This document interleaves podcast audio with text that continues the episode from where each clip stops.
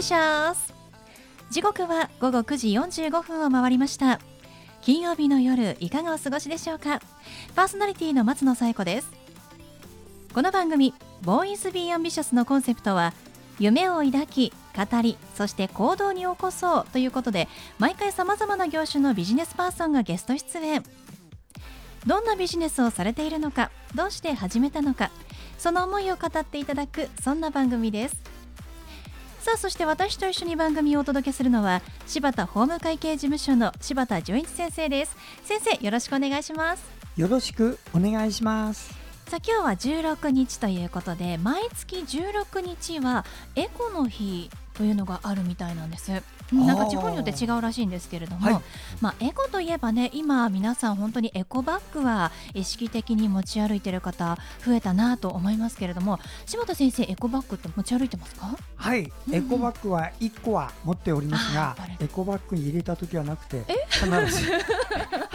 あれも買います そうなんですか、はい、るのに使わないですね。なんとなくね 使うのがね周りが引けちゃうんだよね。そうなんですね。男が持ってるとちょっと。いやいやいや男性もね、うん、結構今持ってますからね。おしゃれなバッグもありますし、はい、結構私あの中ぐらいのものと大きいものいつも2つ持ち歩いてるんですけれども結構2つあるとですね、あの他の方にもお貸しできるということで重宝してます。まあ、皆さんもね、まあ、持ってないという方はぜひねあのエコバッグ1つあると便利ですのでこの機会にご用意してみてはいかがでしょうか。はいということでそれでは第140回ボーイズビーアンビシャススタートです。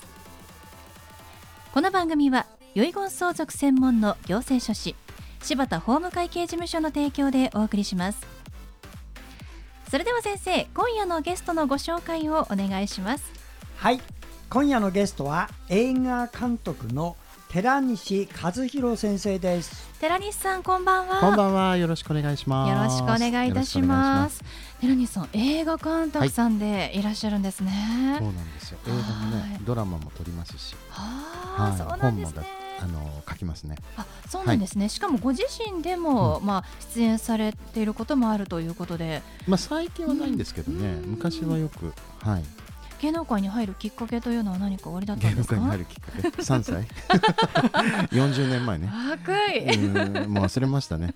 ただまああの可愛がっていただいた女優の山岡久乃さんのご縁であの祖父がすごく仲良かったもんですからあの子役ではい、やらせていただいてます。そうなんですね。でも歴で言ったら、まあ本当に歴で言ったらね、途中抜けてますのでね。あ、はい、でもやっぱりこう途中ちょっと違うなと思って芸能界抜けた時もあるんですね。そうですね。まあ芸能界に自分から自ら入りたいと思って入ったわけじゃなかったのでね。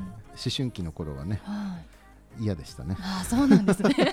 やっぱりこう自分の意思でやりたいと思わないと、なかなか続けられないものですね。そうですね。はい。そんななんかなぜこうまた芸能界に入ろうと思われたんですか？うん、芸能界にね入ろうというかね。うん。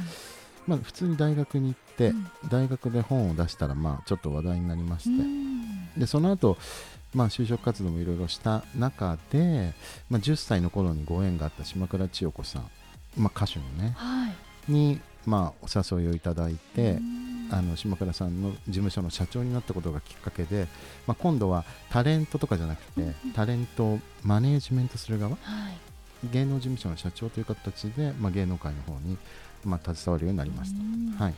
まあ、立場は違えど、はい、まあ、同じ芸能界の、まあ、裏方といいますか、ね、支える側になったわけなんですね。はい、あの今まで手がけてこられた作品というのはありますか？はい。一応あのクロスセンスっていう、まあ、小説があの初めての小説だったんですけどそちらがまあ日本テレビで舞台化をしていただいたのが、まあ、きっかけで小説を出したりあとまあ新宿ミッドナイトベイビーっていう、まあ、小説は、まあ、新宿の夜の街の話を書いたまあ、小説だったんですけどそちらはまあ舞台化あと映画もしていただいて、まあ、あの浅野敦子さんですとか山崎邦生さんね今で月亭さんに出ていただいたりあと女優はあの舞台は岡田真理子さんが主役をやっていただいてで、まあ、あの映画の方は中野涼子さん秋吉久美子さん。当時アヤマンジャパンって流行ったんですけど、アヤマンジャパンさんの監督さんとかね杉村太蔵さんも映画に出ていただきました。はい。ご自身ではその、まあ、脚本というか本も書いていらっしゃったんですね。はいそうですね。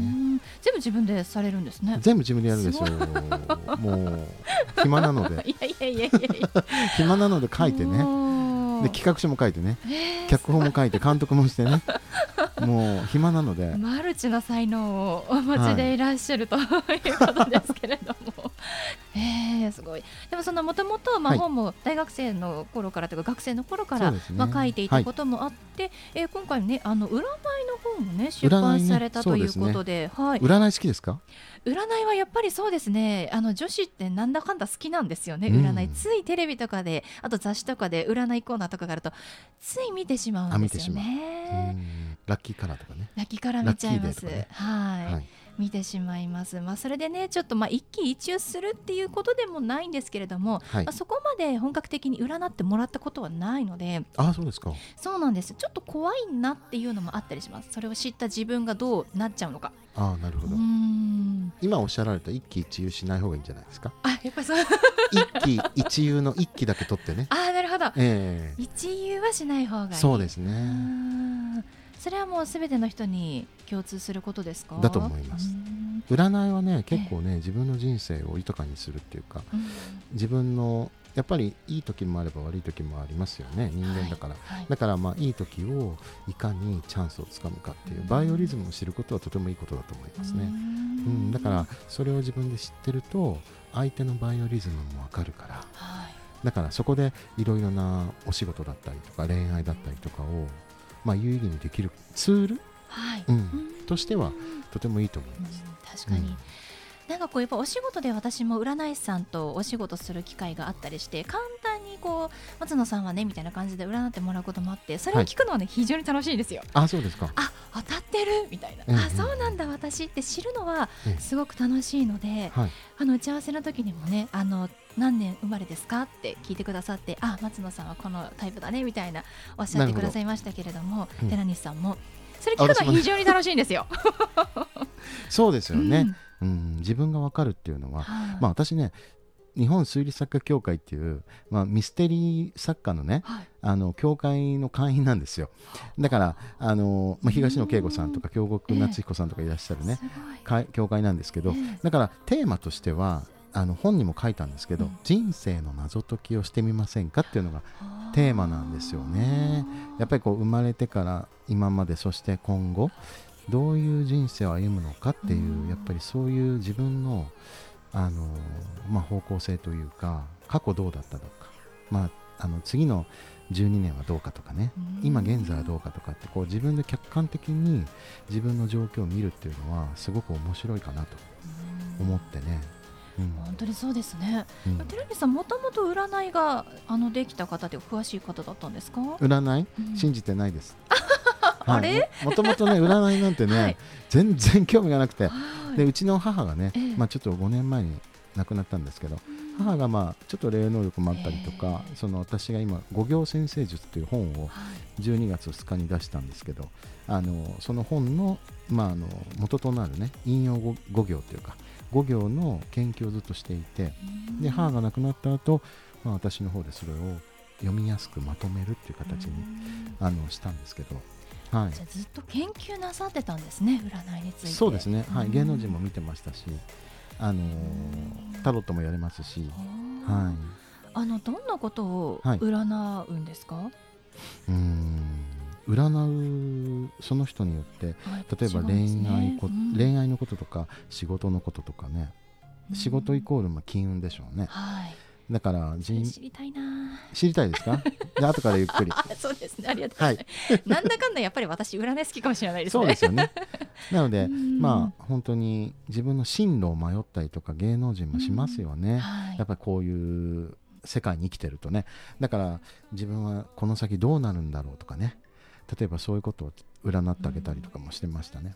うん、その出版された占いの本にはあのどういった内容のことが書かれているんですか、はい、ああのー、私の本はですね5行っていうと木の人と木と人土金水とかって分かれるんですね、うん、で自分がどの属性に当てはまるのかということで本を選んでいただいてでそれが陰陽に分かれてそれが2023年どういうバイオリズムで自分がどういう性格かとか例えばこういうことを気にした方がいいとかね。あのワンポイントアドバイスも全種類。恋愛と仕事金運全部のあの健康とかね。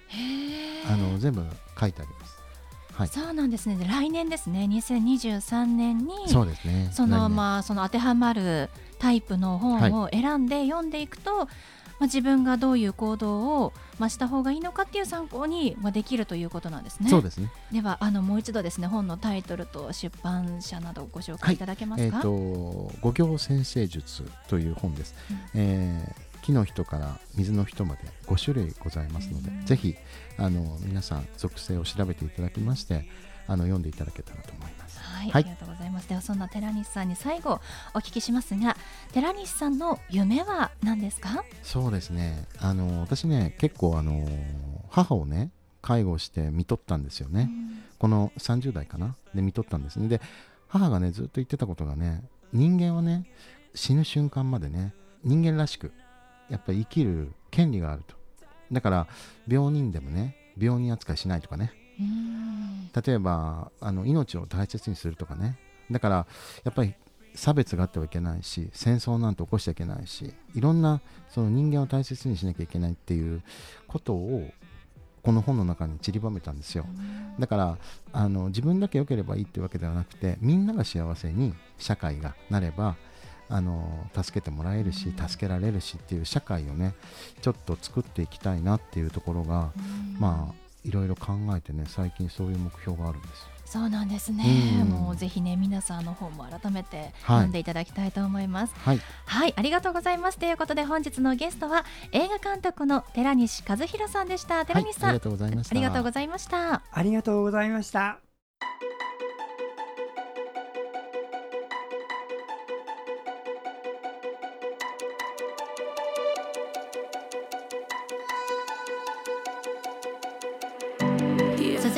柴田先生のワンポイントアドバイスです。では先生今日はどんなお話をしてくださるんでしょうか？はい。こんばんは。遺言相続専門の行政書士の柴田です。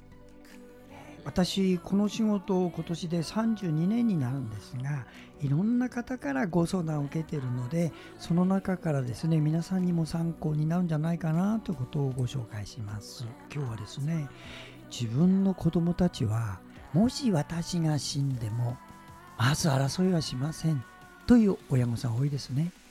中にはねもっと踏み込みましてねたとえ争っても私の子供たちですから私が産んだのだからそれは私が真摯に受け止めますという方もいらっしゃる。これも立派な人ですね。私もそういう覚悟を持った親御さんの心境というのを大切にしてるんですがその時にある方にね女の方にちょっと言いました。あなたの3人のお子様は全てあの男のお子さんです。3人のお子様があなたをの死で何かトラブルを起こすということは考えられないのは十分分かってます。でも3人ともね、ご結婚してそれぞれ配偶者がいるんです。相続の争いは全てこの配偶者から始まるのから配偶者から子供を守りませんかということで作った方もいますので皆さんもそういう目でちょっと遺言状考えてみてください。はい。柴田先生の相談は電話東京03-6780-1408 6780-1408までお願いします。以上柴田先生のワンポイントアドバイスでした。先生ありがとうございました。ありがとうございました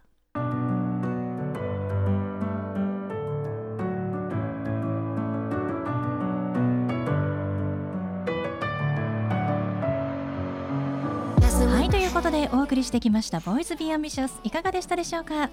本日のゲストは映画監督の寺西和弘さんでした。占いの本を12月2日に出版しております。